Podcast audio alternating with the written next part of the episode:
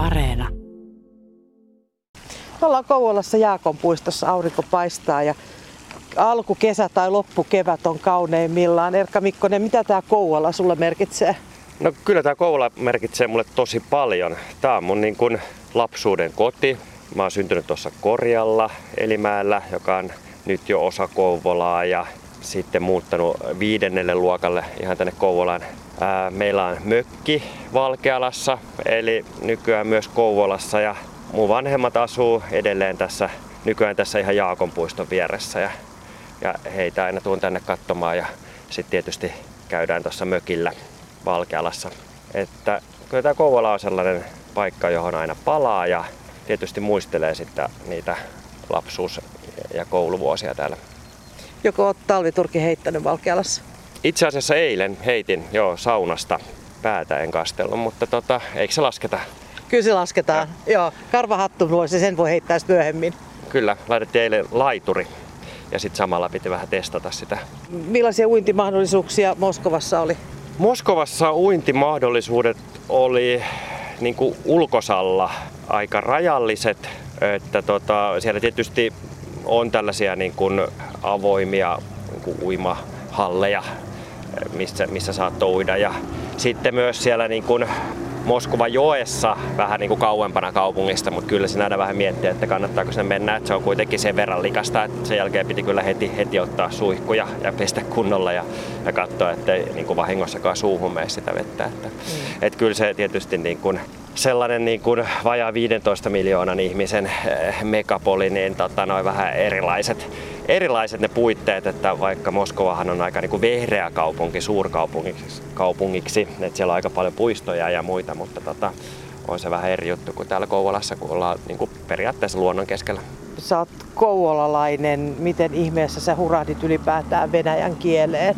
No meillä olin siis silloin tuossa uh, urheilupuiston yläasteella, silloin se oli vielä sen niminen, niin, niin siellä oli mahdollisuus valita sitten Venäjä myös niin kuin valinnaiseksi kieleksi kahdeksannesta luokasta alkaen, niin, niin valitsin sen vähän, vähän niin kuin mielijohteesta ja sitten tota jatkoin, jatkoin sitten lukiossa myös venäjän kielen opiskelua. Siellä oli tota Leila Westman silloin venäjän kielen opettajana. Hän oli hyvin inspiroiva ja tota, innostuin kielestä ja myös siitä kulttuurista. Ja, ja sitten tota, lähdin Tampereelle.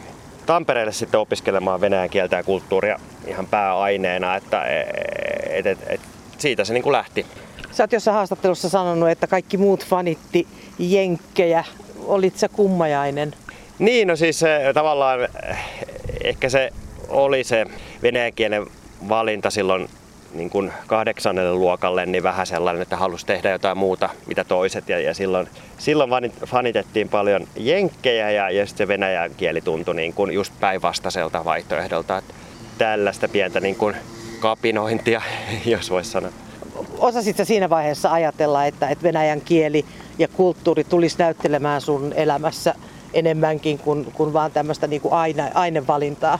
No en, en varmaan sinänsä, mutta kyllä mä muistan, että esimerkiksi mun vanhemmat aina puhu siitä, että, että kuinka niin tärkeää on opiskella vieraita kieliä ja sitten myös sitä, että kuinka niin kuin toi Venäjä kuitenkin on tuossa ihan naapurissa ja aika harvahan sitä kuitenkin sitten niin kuin Suomessa osaa. Että, että varmasti he kyllä niin kuin osaltaan kannusti, kannusti siihen, että, että, että kannattaa lukea vieraita kieliä ja, ja Venäjä on myös niin kuin tärkeä osata.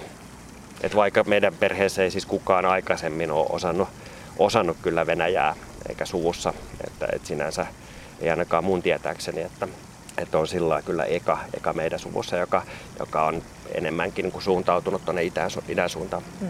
Millainen kielitaito sulla on noin muuten? Sä oot tehnyt töitä myös Buenos Airesissa, eli sun täytyy osata espanjaa. Mm, joo. No mä oon sillä ollut tosi kiinnostunut kaikista vieraista kielistä että on lukenut ja kokeillut vähän sitä sun tätä kieltä, että tota, jos niin kuin ihan kaikkia opiskeluja miettii, niin niin tota, englannin ja ruotsin lisäksi sitten oli tää Venäjä, Ranska, Italia, Saksa, Espanja, mutta että kyllä tietysti niistä on sitten jotkut niin kuin vähän karistunut pois ne, ne, ne tota, pienetkin niin kuin taidot, mitä on ollut, että lähinnä se nykyään sitten se Espanja ja, ja, ja nyt sitten, no Englanti tietysti ja, ja Venäjä. Mm. Miten se Erkka Mikkonen aikanaan, niin miten sä solahdit siihen venäläiseen yhteiskuntaan ja, ja kulttuuriin? Toki sä olit siellä töissä tekemässä töitä suomalaisille, mutta se oli sun koti pitkään.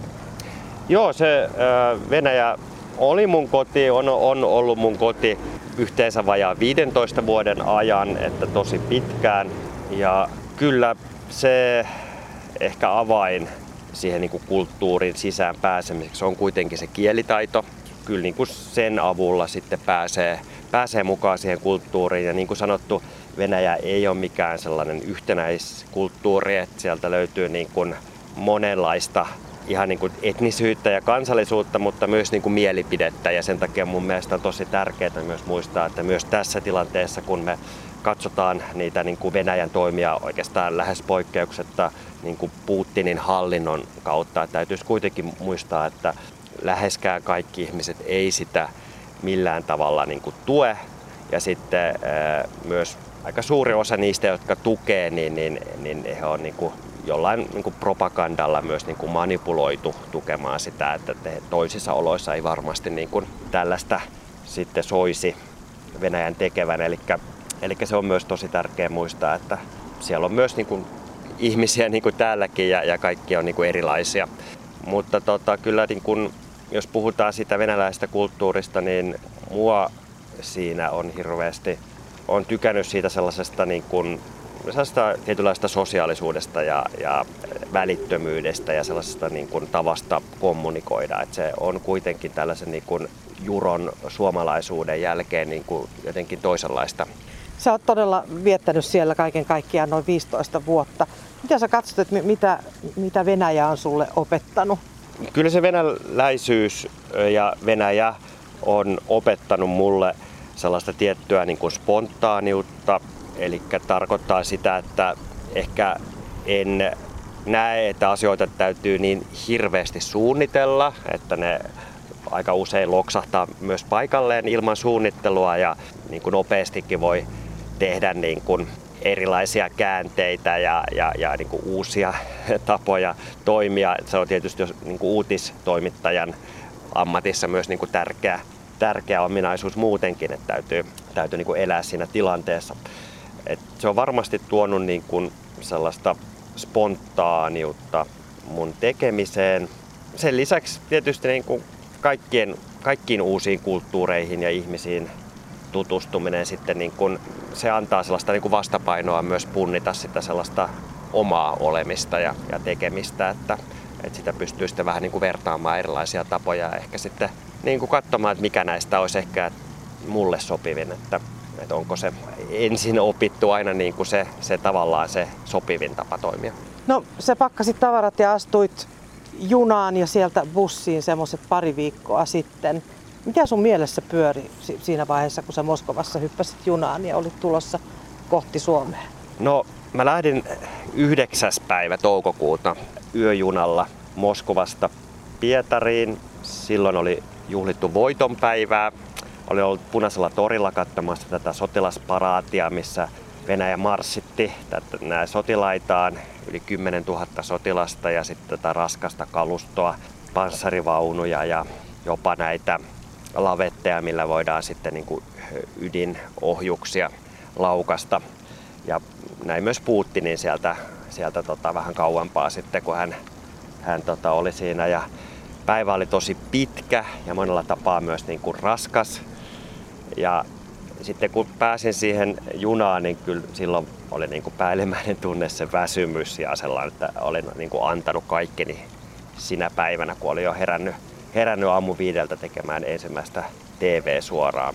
Mutta sitten seuraavana päivänä, kun sitten aamulla 11 aikaa astuin siihen linja-autoon, millä sitten pääsin, pääsin Suomeen, niin kyllä siinä sitten niin kuin herkistyi jonkin verran, että, että huomasin, että ihan niin kuin silmät vähän vetisti, kun mietin, että en tiedä, että koska seuraavan kerran pääsen palaamaan Venäjälle ja että jotenkin tajusin, että jollain tapaa tämä on niin kuin jonkin aikakauden loppu mun elämässä ja, ja kyllä se oli se on niin kuin aika niin kuin herkkä hetki sitten niin kuin istua yksin siinä bussissa, joka oli täynnä muita ihmisiä ja, ja, tota, ja niin kuin kuitenkin olla niin kuin ihan täysin omassa maailmassa ja katsoa vaan, kun se Pietari lipuu siitä sitten niin kuin sinne ta- taakse.